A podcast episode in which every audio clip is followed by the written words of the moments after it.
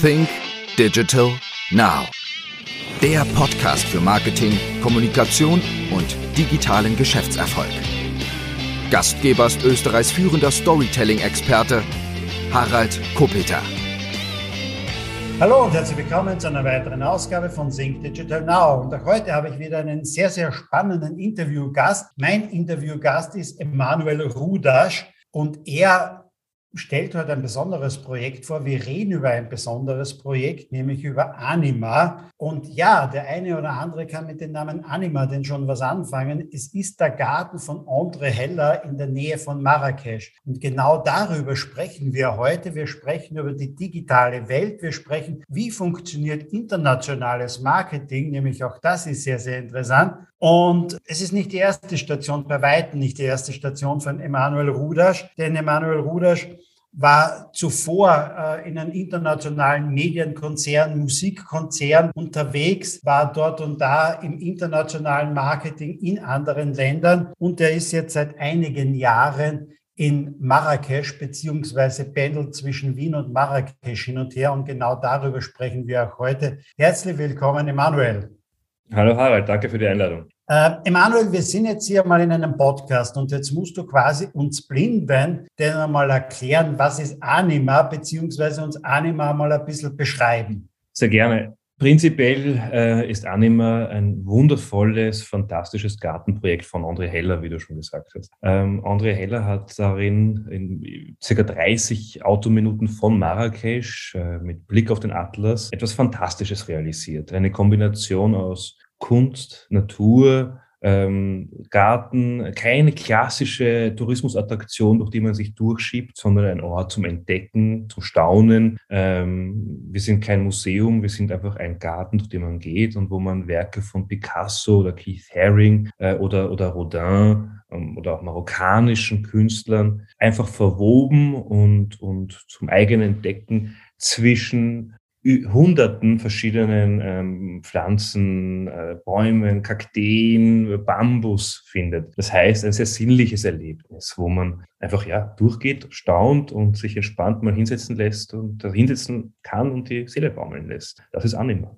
Für wen hat das eigentlich André Heller erschaffen? Hat er das vielleicht einmal primär für sich selber geschaffen? Wollte er daraus immer schon ein touristisches Projekt machen? Wollte er daraus ein kommerzielles Projekt machen? Was waren so seine Beweggründe? Du wirst die sicherlich wissen. Ja, die Wahrheit ist irgendwo auch alles, oder? Ähm, André Heller ist in den frühen 70er Jahren äh, zum ersten Mal nach Marrakesch gekommen ähm, und hat sich sofort in Marokko in das ganze Land verliebt, hat, hat das Land bereist ähm, und ist, ist im Herzen auch nicht mehr davon weggekommen. Und hat erst Jahrzehnte später, nachdem er auch dort und, und auf der ganzen Welt, ich glaube, die Projekte sind ja bekannt, vieles realisiert hat, hat er dann äh, in den 2000er Jahren äh, diese diese verlassene, nicht mehr funktionale Rosenfarm entdeckt mit einem unfassbaren Atlasblick. Und das war für ihn der richtige Ort, nachdem er schon sehr lange gesucht hat. Das heißt, da ist eine, eine unfassbare Sehnsucht schon da gewesen, dieses Projekt zu realisieren. Und, ähm, und das ist auch kein, kein, kein abgeschlossenes Projekt. Es ist natürlich ein Projekt, das äh, an lokale Besucher, an internationale Besucher gerichtet ist. Äh, natürlich ist es ein Projekt, das, das einen kommerziellen Charakter hat, aber es ist auch sicherlich die Sammlung von, von, von vielen von André Hellers Erfahrungen in, in einen Garten inkorporiert.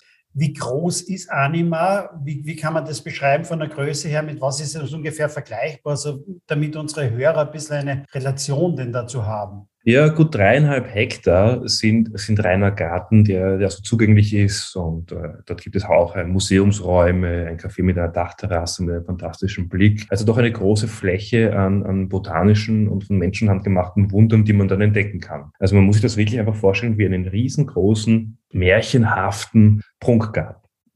Das Ganze ist 2016 eröffnet worden. Du bist, glaube ich, 2018 dazu gestoßen. Stimmt. Wie ja. kamst du dazu? Hm. Wie du eingangs erwähnt hast, ähm, war, ich, war ich im Konzern Wesen war ich tätig, war Marketingleiter bei einem Konzern, ähm, habe danach beschlossen mit meiner Frau, dass ich eine strukturelle Änderung möchte, bin mit ihr nach Paris gegangen und habe mich als Berater selbstständig gemacht, ähm, habe dann europäische Kulturbetriebe ähm, beraten. Und so kam es dazu, dass André Heller gemeint hat, ähm, gerade im Digital-Marketing-Bereich würde sich von mir ein Konzept wünschen. Und ich hab, äh, bin dann hingeflogen, war begeistert von Anima. Das ist so ein erster Moment des Staunens gewesen, an den ich mich bis heute erinnere. Ähm, und habe dann eben ein, ein umfassendes und detailliertes ähm, Marketing, aber auch Erlebnis Konzept verfasst. Und äh, noch kaum hatte ich es abgeschickt, ähm, war es so, dass der damalige Geschäftsführer beschlossen hat, äh, aufzuhören. Und auf einmal stand ich da, ähm, eigentlich fest entschlossen, nicht mehr in ein Angestelltenverhältnis zu gehen, ähm, begeistert irgendwie solche Erlebnisse zu haben, wie einmal in Anima zu stehen und am nächsten Tag in Paris und wieder woanders. Ja, auf jeden Fall war mein Konzept da, aber kein Geschäftsführer.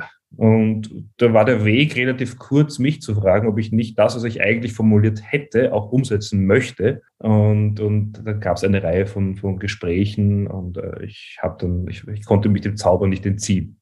So, so ging mein Weg nach Anima. Jetzt ist klarerweise André Heller in Österreich sehr, sehr bekannt über viele Jahrzehnte. Ich glaube auch in Deutschland sehr bekannt. Äh, mitunter auch noch in der Schweiz. Aber wie, wie groß ist die Strahlkraft von André Heller quasi international? Oder woher kommen jetzt einmal die Gäste von Anima eigentlich? Also das stimmt auf jeden Fall, was du sagst. Das heißt, die Strahlkraft vor allem im deutschsprachigen Raum von André Heller ist enorm und dementsprechend waren am Anfang natürlich eine überbordende Anzahl an Besuchern, die wir bei uns im Garten hatten, auch aus der Region, weil die natürlich gesagt haben, nicht zuletzt eben aufgrund von Fernsehdokus, die immer wieder laufen über den Garten oder, oder den Pressemeldungen, sie wollen André Hellers Garten sehen. Heute, äh, sechs Jahre fast nach Eröffnung, ist das Bild ein, ein, ein viel diversifizierteres. Das heißt, wir haben mittlerweile ist die größte Besuchergruppe, die wir haben, tatsächlich lokal, sind Marokkaner also, oder Residents, Menschen, die in Marokko wohnen allgemein. Äh, sicherlich auch der Tatsache geschuldet, dass die letzten beiden Jahre ja de facto Tourismus in dieser Form verunmöglicht haben. Das heißt, die Pandemie hat natürlich einen Effekt. Sogar das Land war zeitweise einfach geschlossen. Ähm, also eine Einreise war auch gar nicht möglich. Dementsprechend haben wir jetzt einen großen Fokus auf die Locals gelegt, die Marokkanerinnen und Marokkaner oder die, die dort wohnen. Und so ergibt sich bei uns ein sehr breit gefächertes Besucherbild.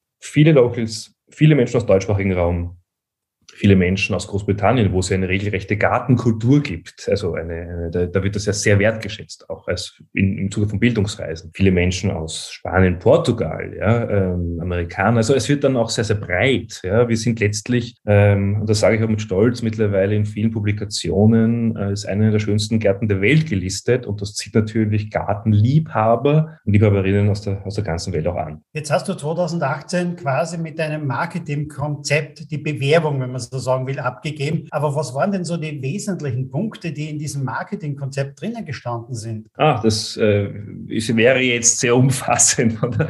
Das würde viel Zeit einnehmen. Aber ich glaube, ähm, was, was, was sehr wichtig war, ist die Vorarbeit die, die auch meine, meine Vorgänger in dieser Position hatten, waren, waren äh, virtuos in traditionellen Marketingfragen. Das heißt, äh, klassische Akquise von Vertriebspartnern äh, im deutschsprachigen Raum, ähm, das ist so, so Messen und dergleichen. Das war ganz stark. Äh, was, was für mich ganz klar gefehlt hat, waren diversifizierte Strategien ähm, auf einem digitalen Bereich, für die Locals vor allem. Ich, da muss ich kurz sagen, ähm, Marokko hat, hat, eine, hat eine, ein sehr junges also eine sehr junge Bevölkerung mit einer beeindruckend hohen Dichte an Handynutzung, an Breitbandinternet. Ähm, Marokko ist sehr jung und sehr connected. Das heißt, dafür gab es eigene Strategien. Es gab eigene Strategien äh, für verschiedene äh, Gruppen von, von, von internationalen Besuchern. Das heißt, sprechen wir über den Gedanken quasi der Reiseplanung.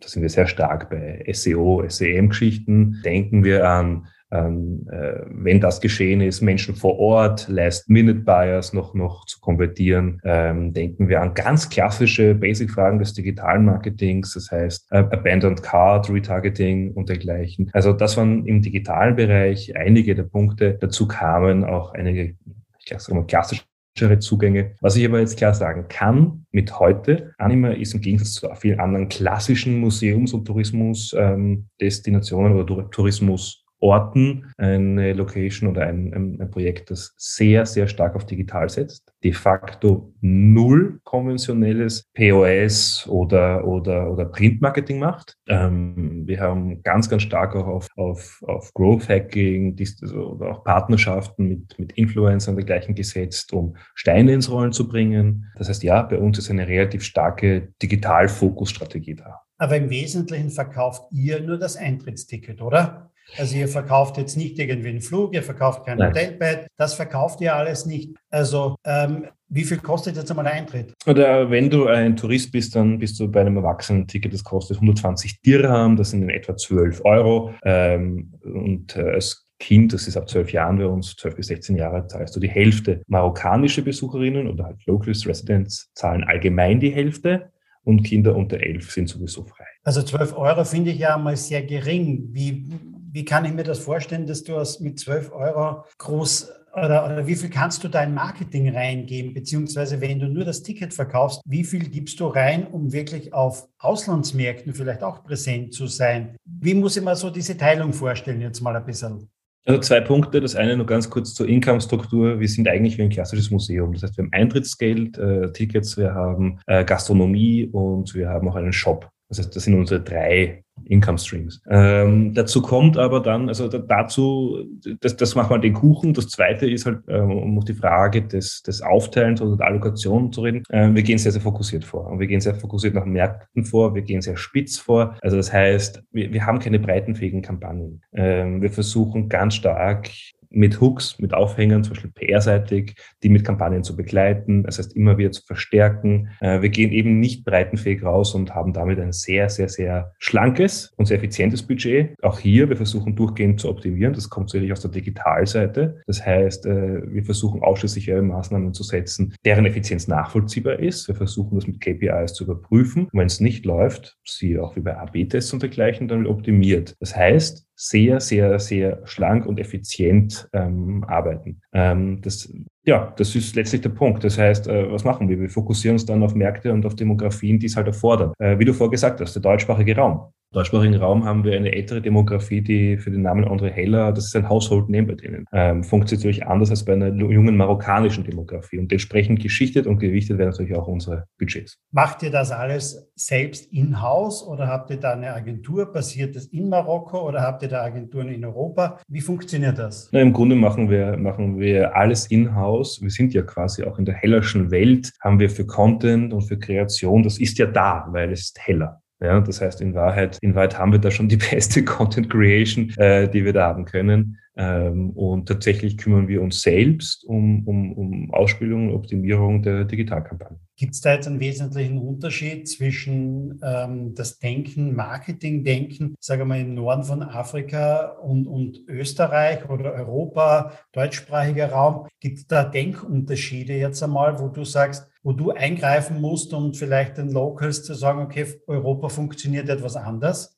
Definitiv. Ich meine, das ist, also ich finde, wie du vorher erwähnt hast, ich war im internationalen Marketing tätig und gerade Marokko ist ein wunderbares Paradebeispiel äh, für Unterschiede im interkulturellen Marketing, im interkulturellen Umgang. Natürlich, äh, in einem Land wie Marokko ähm, musst du anders werben, musst du anders kommunizieren und hast auch andere Tools. Ein wunderbares Beispiel ist, ist ich glaube, ganz klassisch sind so CRM-Initiativen bei vielen Unternehmen, klassische Mailings. Jetzt muss man einfach auch wissen, dass in Marokko bei den meisten Menschen der, der Status eines, eines äh, Standcomputers oder Laptops eigentlich nie eingetreten ist. Bei uns hat jeder einen Laptop, bei uns hat jeder ein Tablet. In Marokko hat aber jeder ein Handy. Handys sind erschwinglich, Handys sind leistbar. Ähm, das heißt, was hast du? Du hast eine, massive Kommunikation über, über Instant Messaging Tools und Social Media, deutlich mehr als über klassische E-Mail-Kanäle, die eigentlich mehr dem Business dastehen. Dann hast du natürlich noch die Sprache. Marokko hat eine Amtssprache und eine Wirtschaftssprache und eine gesprochene Sprache. Das heißt, während, während zum Beispiel die Amtssprache Arabisch ist, ist die Wirtschaftssprache Französisch. Aber untereinander reden sehr viele Menschen ähm, auch, auch äh, lokale Dialekte, das was wir so als die Berber bezeichnen, die Masayen, wie sie eigentlich heißen. Ja. Also wie spricht man das? Das ist natürlich eine konkrete Frage. Ja? Also wie, was nutzt man für effiziente Kommunikation? Wie, wen erreicht man wie? Das sind schon massive Unterschiede. Das heißt, ja, für uns heißt das, wir haben natürlich, auch wenn es mittlerweile auch hier komplett üblich ist, einen kompletten Fokus auf mobil. Wir haben CRM-Initiativen, die wir aber, denen wir aber nicht so eine große Wichtigkeit geben wie, wie, wie keine Ahnung, eben Non-Profit-Sektor oder sowas, wo die Adressdatenbank alles ist. Ähm, und man darf nicht vergessen, wir sind noch immer in diesem Land ein, ein, ein neuer Mitstreiter am Markt. Ja? Das heißt, ähm, wir müssen hier immer, immer neue Wege finden, um die Wiederholung zu erzeugen und die Wiederholung bei einer normalen lokalen Bevölkerung zu erzeugen mit Menschen, die bei ihnen Vertrauen genießen. Word of Mouth, Reputation. Reputation Management im Allgemeinen. Ähm, das sind bei uns sehr unterschiedliche Sachen. Während es für internationale Besucher sehr wichtig ist, wo wir auf TripAdvisor gelistet sind, weil die Top 3 in TripAdvisor einen massiven Unterschied äh, bedeuten, als wenn du in den Top 40 bist, ganz klar, ähm, ist es natürlich für einen lokalen marokkanischen Besucher irrelevant. Der schaut nicht auf TripAdvisor, was er heute am Nachmittag macht. Das heißt, wir haben demografische und natürlich auch kulturelle Unterschiede äh, in der Ansprache. Was sind so die Haupt-Social-Media-Kanäle jetzt in Marokko, auf denen ihr präsent seid? Ist das Facebook, Instagram, TikTok? Gibt es TikTok dort überhaupt? Spielt das eine Rolle? Ähm, Wäre vielleicht, denke ich mal, sehr, sehr spannend zu wissen, weil ich glaube, es gibt nicht so viele Unternehmen, die jetzt einmal im Norden von Afrika irgendwie auch aktiv sind. Und ich finde das schon ganz interessant, was es denn dort mitunter so gibt. Das ist lustig, wenn ich in meine Demografien schaue oder meine, meine Statistiken in den, in den sozialen Medien, dann sehe ich zum Beispiel, dass wir einen kompletten Europaüberhang haben in Facebook und einen kompletten Marokko-Überhang in Instagram. Ähm, das, ist, das ist zum Beispiel schon relativ klar. Top 1 ist ein klassischer Messenger, das ist WhatsApp. WhatsApp ist, ist Top 1, ganz klar. Ist natürlich etwas, was wir nicht ganz so, so direkt nutzen können wie andere Kanäle. Da bieten wir die WhatsApp for Business Lösungen an für, für Kontaktaufnahme. Das zweite, aber das fällt ja fälschlicherweise, wie das oft genannt unter sozialen äh, Netzwerken und sozialen Medien, ist es aber in der Form natürlich nicht, ist natürlich YouTube.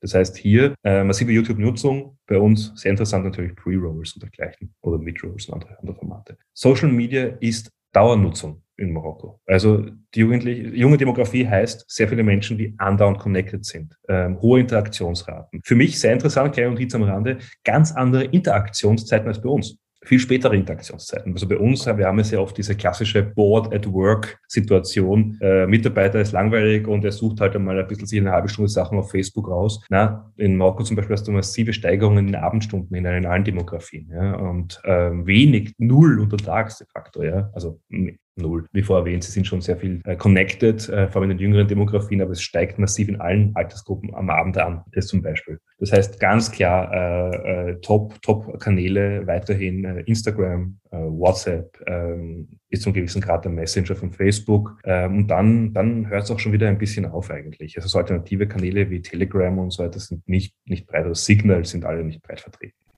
Kurze Unterbrechung, diesmal in eigener Sache. Die letzten Monate und Jahre haben uns gezeigt, wir brauchen im Business neue Lösungen, wir brauchen neue Ideen, wir brauchen frische Ideen. Und genau darum geht es am Fresh Content Kongress am 19. Mai im Kongress Graz. Der Fresh Content Kongress ist eine Veranstaltung, die ich seit fünf Jahren veranstalte. Dabei geht es um die wesentlichsten Themen im Unternehmertum, im Business. Es geht um die Themen Marketing, Sales, Kommunikation und Unternehmertum. Und auch heuer werden am 19. Mai wieder ganz tolle Gäste und Speaker mit dabei sein. Unter anderem Jörg Löhr. Jörg Löhr ist einer der bekanntesten Persönlichkeitstrainer im deutschsprachigen Raum. Oder René Bourbonus, aus meiner Sicht einer der besten Rhetoriktrainer im deutschsprachigen Raum. Mit dabei ist auch Frank Doppheide. Frank Doppheide war über viele, viele Jahre CEO von Grey International, einer der größten Werbeagenturen. Er war Geschäftsführer der Handelsblatt Mediengruppe und hat seit rund einem Jahr über ein Jahr eine eigene Agentur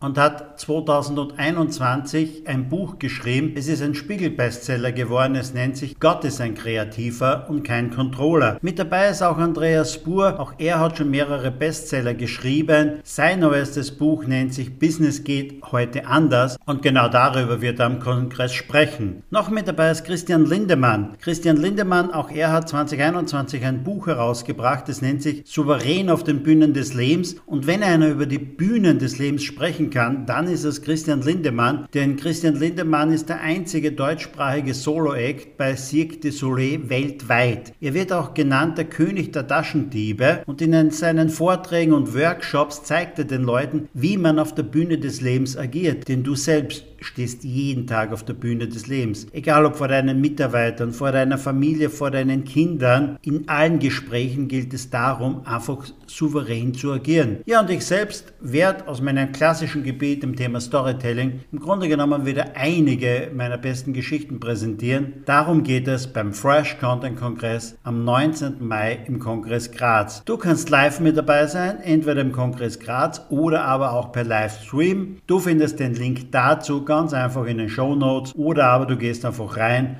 und gibst einfach in den Google-Suchschlitz Fresh Content Kongress ein und es ist ohnehin der einzige, der sich so nennt. Würde mich freuen, dich am 19. Mai persönlich begrüßen zu dürfen. Und nun geht's weiter im Podcast.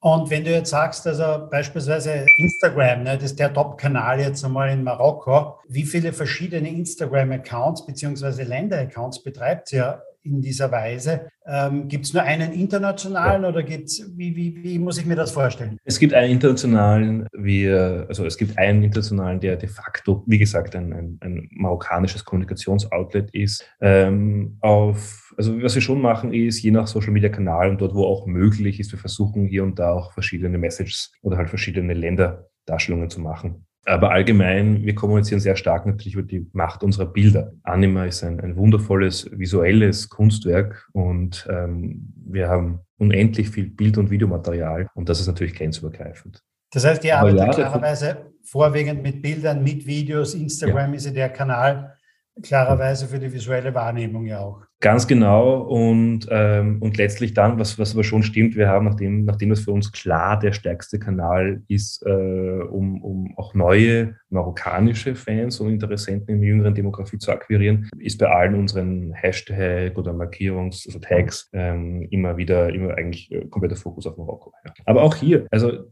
Entschuldigung, wenn ich das ganz kurz noch sagen darf, weil Marokko hat ja, hatte nicht nur Social Media. Es gibt, es gibt natürlich ganz stark Fernsehen. Print ist dort nicht, nicht so ähm, entscheidungsrelevant wie, wie, wie TV. Und auch hier versuchen wir zum Beispiel äh, ganz klar für, für eine breite Abdeckung zu schauen, äh, kriegen wir TV hin, kriegen wir, wenn wir TV hinkriegen, dann wird das schön garniert mit einer umfassenden Kampagne.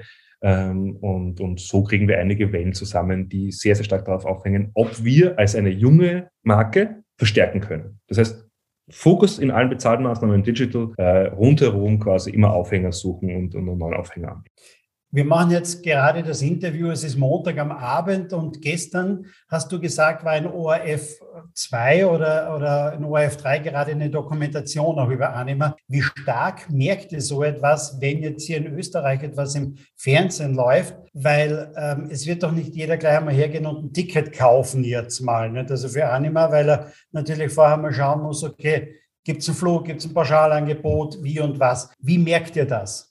Tatsächlich äh, merken wir, es gibt umgehende Kontaktaufnahme von jedes Mal bei jeder Ausstrahlung von äh, den von den Zusehern. Also es gibt E-Mails, es gibt Kontaktaufnahme über über über unsere Social Media Kanäle. Die fragen an. Also du sprichst gerade an. Ich habe ich habe ähm, ich hatte eine E-Mail äh, beantwortet von jemandem, der wissen wollte, wie kommt man denn am besten jetzt nach Marokko, weil das möchte ich unbedingt sehen. Ähm, wir spüren das schon sehr. Also wir spüren äh, jedes Mal, wenn Anima in den Medien fällt, im deutschsprachigen Raum vor allem, oder auch, wie gesagt, in Marokko, hat das immer einen irrsinnigen Impact. Ähm, das ist auch die Macht der Bilder natürlich. Also man sieht, wie Anima aussieht, man sieht es in, in, der, in, in Dokumentationsaufnahmen, in Berichten und das hat schon eine, eine sehr starke Wirkung auch. Wie wie merkt man das oder wie wichtig ist es denn, so in internationalen Rankings, Verzeichnissen und dergleichen drinnen zu sein? Nicht nur jetzt von Backlinks, klarerweise in der mhm. digitalen mhm. Welt, aber wie sehr schauen denn Leute wirklich darauf, nicht wie Rankings sind, wie Bewertungen sind? Wie nehmt ihr das wahr? Also ähm, ich habe da eine Logik entdeckt, die mich sehr an meine Zeit in der Musikbranche erinnert hat. Ähm, früher, in, das gilt heute noch genauso in Zeiten des Streamings, aber ich nehme jetzt ein Beispiel, das waren MP3s, äh, die, die über iTunes gekauft wurden, war immer klar, was in den Top 10 der iTunes-Charts drin ist, strahlt runter. Es wird bei Podcasts nicht anders sein, auf Spotify, wenn du in den, in den Top 10 bist, Menschen hören Charts. Das ist klassisch und hat sich auch in Zeiten des Streamings nicht verändert. Und genauso wie sich, wie sich Charts in Podcasts, in Musik und dergleichen auswirken, ist das natürlich auch, wenn man eine Reise plant. Wenn wir auf TripAdvisor eben gelistet sind in, in den Top 3, Top 4, wie es aktuell der Fall ist, dann spüren wir das sofort. Dann spüren wir das umgehend. Die, die, da natürlich ist sehr, sehr wichtig, dass wir unser Qualitätsversprechen auch einhalten. Denn man, wenn, wenn ich mir meine Reiseplanung zusammenstelle und mir die zehn Sachen anschaue, dann werde ich mir die nehmen, wo wie bei uns 93 Prozent einfach positiv sind oder hervorragend gar in unserem Fall. Das heißt, da stellt er auch unser Wertversprechen auf die Probe. Und ich kann stolz sagen, dass wir es erfüllen können. Gleiches gilt natürlich auch für Facebook-Bewertungen oder Google-Bewertungen. Also auch hier, Reputation Management ist bei uns ein ganz, ganz großes Thema, weil, ähm, also, weil, weil natürlich google ich immer von unter Heller und ich sehe, das Ding hat, wie aktuell jetzt, ich glaube 4,3 oder 4,5 von 5 Sternen, dann ist das ein Qualitätsversprechen. Und dann wähle ich das natürlich eher für meine paar äh, sparsam übers Jahr ähm, angehäuften oder angesammelten freien Tage, die ich habe und die ich optimal nutzen möchte. Das heißt, ja, ganz, ganz wichtig, Rankings essentiell für uns und in diesen Rankings müssen wir brillieren. Das ist ganz klar, weil das die Kaufentscheidung massiv beeinflusst oder die Freizeitgestaltungsentscheidung. Jetzt öffnen rundherum die internationalen Tourismusmärkte denn auch wieder. Wie ist denn aktuell die Situation in Marokko? Gibt es da noch irgendwie welche Beschränkungen? Wie schaut im Moment das Angebot aus, die Nachfrage? Wie, wie entwickelt sich oder wie, wie so die, deine Aussicht für die nächsten Monate? Meine Aussicht ist tatsächlich eine, eine sehr positive. Das sage ich, weil Marokko jetzt bis Anfang Februar wieder ähm, im Zuge des Beginns der Omikron-Welle beschlossen hat, äh, die Grenzen zu schließen für Touristen. Und die sind nun seit Stand heute, ich denke, seit etwas mehr als einem Monat wieder offen.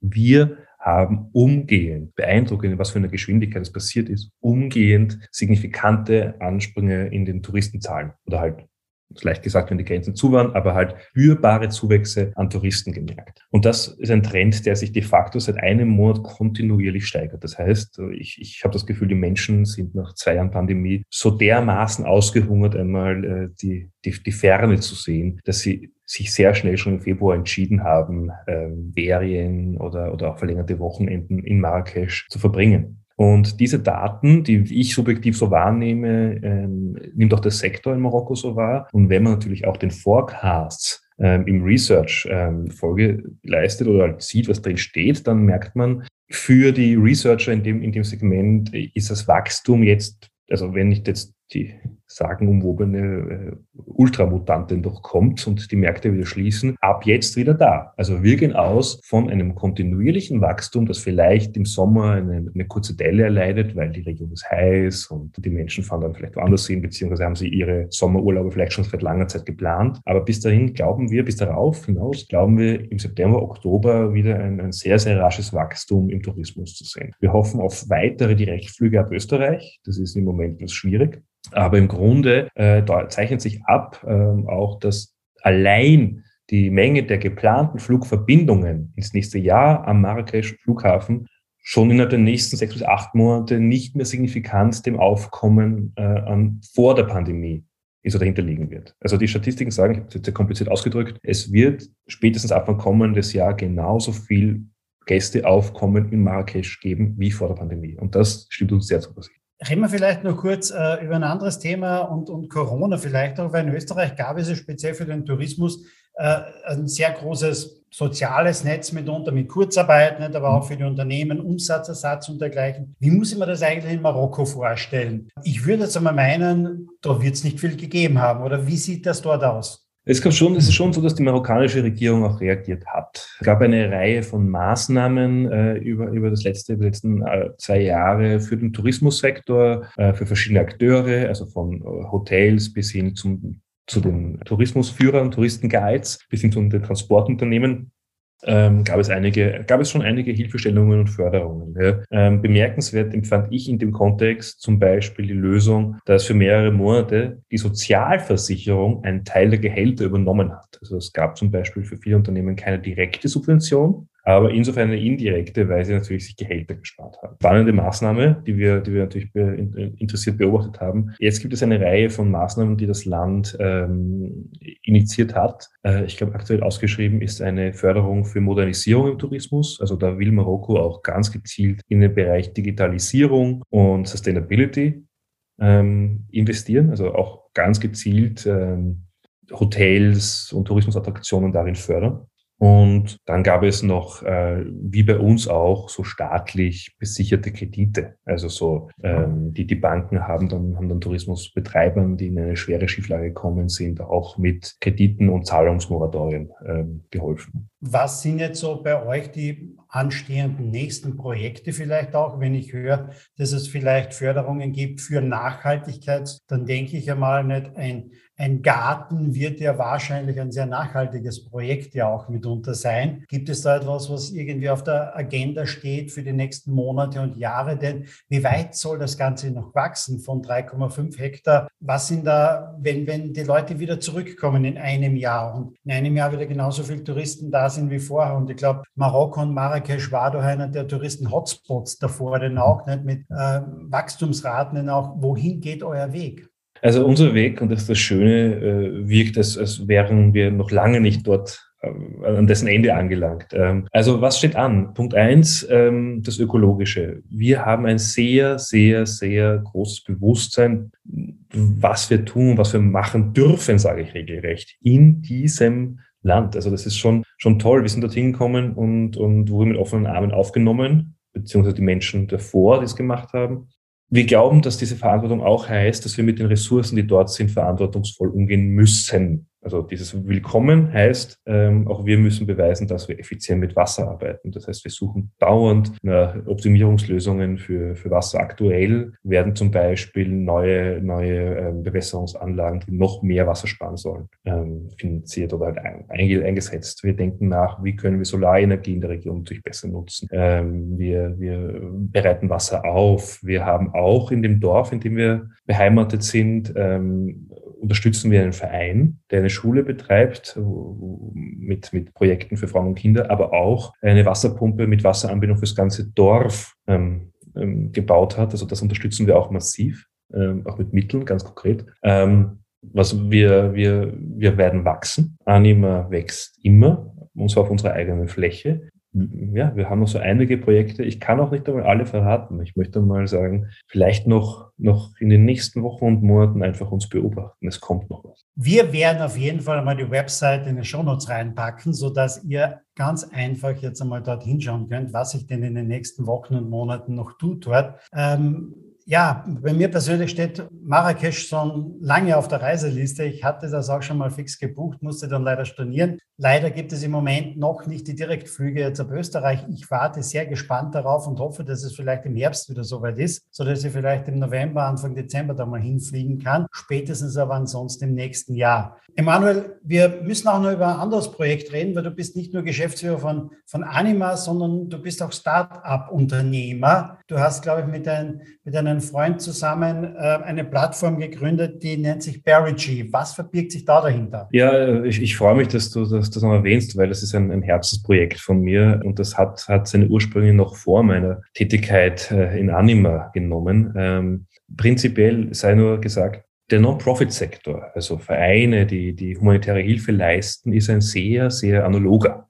Mehr als die Hälfte dieser Organisationen, und wir reden hier von den Big Names, die jeder kennt, äh, bis hin zu den kleinen, mehr als die Hälfte der Organisationen ähm, sagt, sie setzen nur fünf Prozent ihrer Umsätze digital um. Da läuten bei mir als jemanden, der, der, der sich in einer digitalen Welt dauernd um, um, umringt fühlt von, von, vom Metaverse und von ähm, äh, Instant Messaging und dergleichen. Da hatten wir die Alarmglocken. Äh, deswegen haben wir uns überlegt, wie kann man Targeting in, in der Fundraising-Kampagnenplanung effizienter machen. Und wir entwickeln ähm, ein, ein Tool, das helfen wird, auf Basis von Affinitäten Custom Audiences für den Fundraising-Sektor oder für den Fundraising-Bereich in diesem dritten Sektor bereitzustellen. Anders gesagt, wenn die Erde bebt in, ich sage jetzt mal Kroatien, wie das vor anderthalb Jahren der Fall war, dann äh, empfindet unsere KI die User im Netz, die darüber sprechen, die, die sich, die was teilen, die sich in irgendeiner Form äh, von dem Thema berührt gezeigt haben durch, durch, durch Meinungsäußerung und dergleichen. Ähm, und damit ähm, kommt man dann auf eine sehr spitze, sehr fokussierte Targeting-Strategie, die helfen soll, diesen Sektor ein bisschen einen, einen Anschub zu geben. Was sehr, sehr wichtig wäre. Also wenn ich das richtig gelesen habe, ist es so, dass, glaube ich, ähm, in Europa der Markt von, von Spenden irgendwo 90 Milliarden ja. Euro oder was schwer ist. Nicht? Und der Großteil davon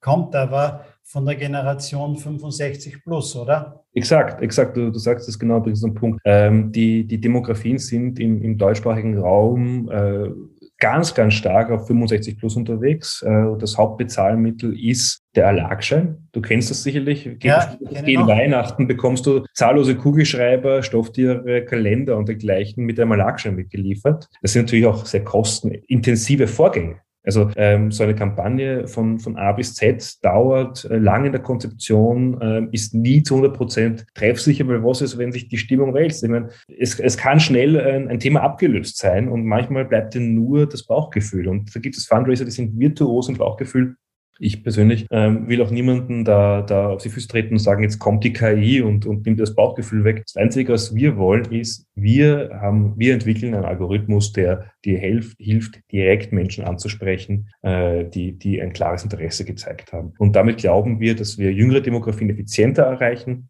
und damit glauben wir auch, dass wir für den gesamten Sektor äh, nachhaltig auch, auch Kosten effizienter gestalten können. Ist das Tool schon im Einsatz oder ist es noch in der Entwicklung, Beta-Phase? Wo, wo es? Äh, das Tool ist in der, ist in Entwicklung. Ähm, Proof of Concept und, und sehr, sehr spannende Entwicklungsschritte sind, sind abgeschlossen. Wir gehen von einem Markteintritt im Herbst aus. Das heißt, ihr tretet dann an große Organisationen heran, Non-Profit-Organisationen und, und versucht es dort oder dort zu lancieren, einzusetzen, zu testen mitunter das machen wir tatsächlich jetzt schon. Also wir haben während der Entwicklung ähm, sehr intensiv Rücksprache gehalten mit, mit namhaften Organisationen und zwar verschiedenster Größen. Also äh, wohl, wohlbekannte Namen haben sich bereit erklärt, weil sie das Thema äh, als ähnlich dringend ansehen wie wir, ähm, mit uns frühe Versionen durchzutesten. Also wir haben mit ihnen Funktionalitäten durchgetestet. Wir haben visuelle Designs auf Usability mit ihnen abgetestet, weil wir wollten nicht etwas am Markt vorbei entwickeln. Wir wollten etwas machen, das von Anfang an äh, mit den Akteuren entwickelt ist, damit wir wissen, was brauchen die im Alltag. Weil ich bin vielleicht ein Marketer, ich bin vielleicht ein, ein Manager, Manager. Aber ich bin natürlich keiner, der sich tagtäglich damit beschäftigt, ähm, äh, Menschen zu, zu, zu, zu überzeugen, zu spenden. Das heißt, wir wollten wissen, wie gehen die Workflows dieser Menschen? Und wie können wir die am besten ergänzen und nicht das 40. Tool erfinden, wo sie sich denken, ah, und was, was muss jetzt damit und das vergessen? Also wir wollten etwas für den täglichen Einsatz schaffen, das einfach wirklich ähm, einen, einen Vorteil bei ihrer Nutzung bietet. Wird man davon irgendetwas merken dort oder wird das vollständig integriert sein in, äh, in deren Lösungen? Ähm, Gibt es irgendwo dann so ein Powered by Barry G oder so, ähm, damit ich das vielleicht wahrnehmen kann, damit es mir vielleicht irgendwo mal auffällt? Wie ist das?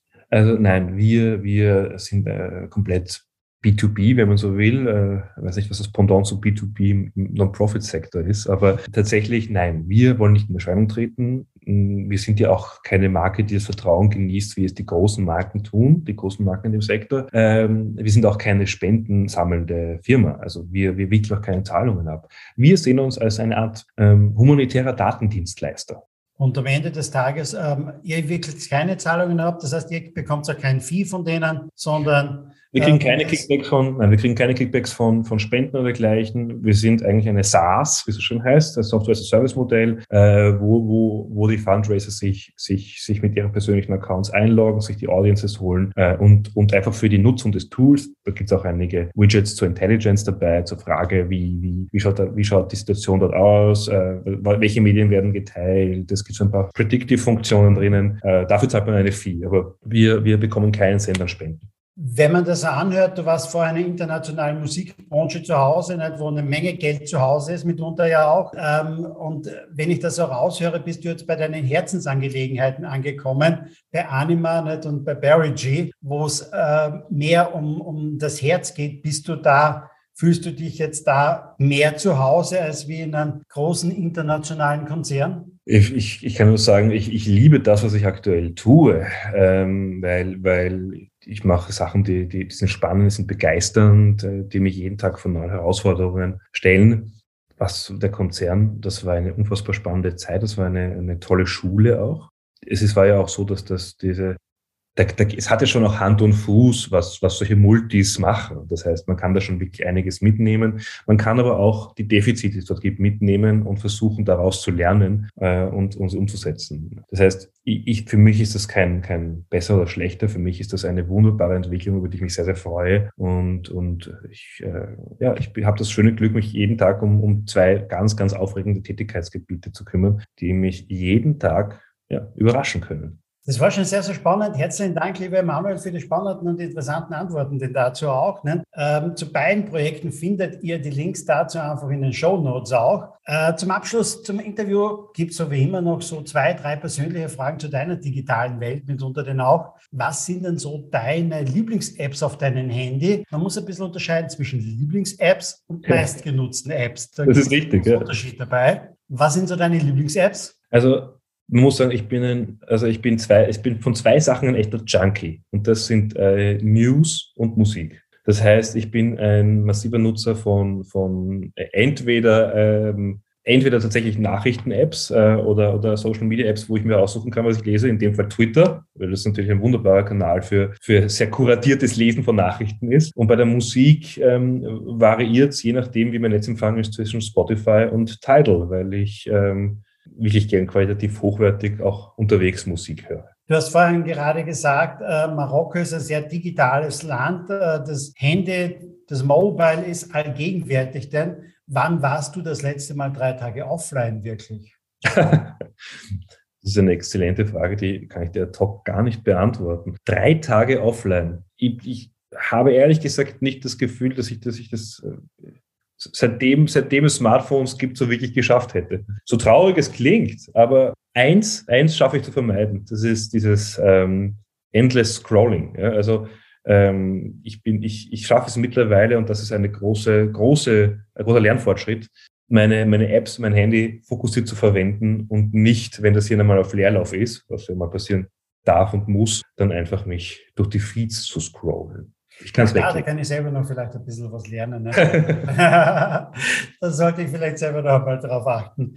Manchmal besser. Wo findet man dich eher? Beim Online-Shopping oder im Shopping-Center? Definitiv im Online-Shopping. Ich bin, ich, ich ähm, bin ein großer Freund von allem, was physisch ist. Ich liebe Vinyl und ich liebe Objekte und ich liebe Kunstwerke, aber ich liebe es keinesfalls in so Nichtorten, also ich bin so, so Nichtorte wie Shopping Center. Das ist für mich so Orte, die, die da ist mein Aufenthalt, da, da fühle ich mich so, ja, das ist so, als würde ich da nicht sein sollen. Das ist, für mich ist das kein Ort, wo ich Entspannung finde, sondern es ist eher gehetzt. Aber du kannst dir vorstellen, als jemand, der einen, einen, einen Garten leiten darf, ist es das krasseste Gegenstück zu dem, was ich, was ich am liebsten im Alltag mache. Also definitiv online, vielleicht noch in einem Plattenladen sonst. Wie, jetzt nur kurze Zwischenfrage noch, aber wie funktioniert Online-Shopping in Marokko? Wie funktioniert dort die Paketzustellung? Äh, wie bei uns, es gibt dort eigentlich ähm, eigene lokale ähm, Services, die dort recht dominant sind. Aber Marokko ist im Bereich Zustellung nicht da, wo wir sind. Also im, auch was eigentlich sehr Schönes, ehrlich gesagt, ähm, dass die Menschen dort sehr, sehr viel mehr im direkten Kontakt machen, sehr, sehr viel mehr untereinander ausmachen. Ähm, das hat auch sehr viel zu tun, dass das